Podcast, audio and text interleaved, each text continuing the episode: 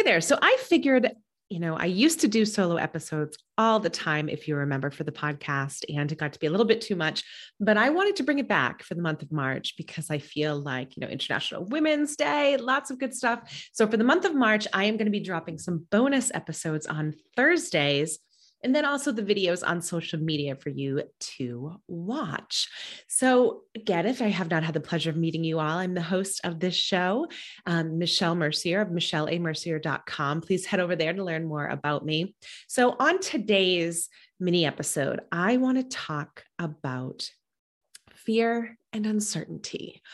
I know, I know. It's one of those things that I feel like I don't know about you, but I'm doom scrolling. I've, I've, had a habit of doom scrolling lately where I'm just constantly, you know, finding myself at midnight scrolling through Twitter, reading all sorts of things that maybe my mind doesn't need to read right before bed.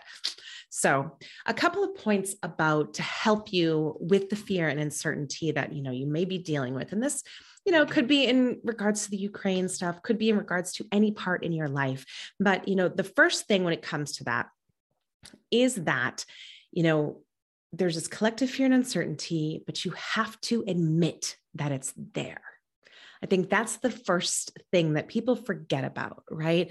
Maybe if we don't look at it, or maybe if we just go right to normalizing it and we're just so used to seeing the graphic images, or maybe we are just so, you know, used to being in just constant change. We don't need to admit it. We don't need to talk about it. We'll just roll with the punches. No.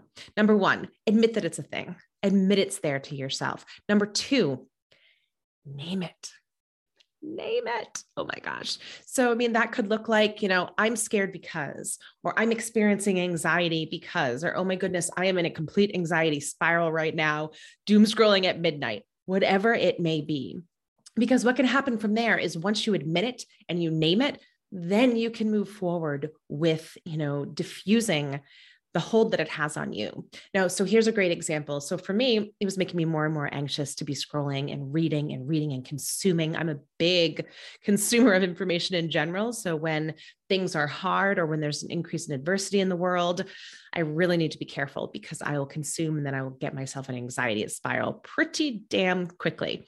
So instead of that, once I admitted that, that it was becoming a problem, then I named it and said, hey, you know, this is really causing a lot of anxiety, a lot of increased fear. Then I could put some parameters on it. And what that looks like for me, at least, and it could look like for you is that I'm only allowed myself on social media 10 minutes at a time. And those times only occur two to three times a day at max. I mean, that's just a good rule for social media in general. But for me, especially when when the stakes get upped, when the fear and certainty is increased, that is a parameter that I've now put in place for myself. So again, you want to admit it, you want to acknowledge it, and then you can start to do the work to heal it or to manage it and you know not let it control your life all right, that's what I have for today. So if you are listening to this on the podcast, please don't forget to subscribe, download, rate, and review. And if you're watching the video, thank you very much for tuning in. And as always, tell a friend about this because who couldn't use a little more resilience in their life, right? See you later.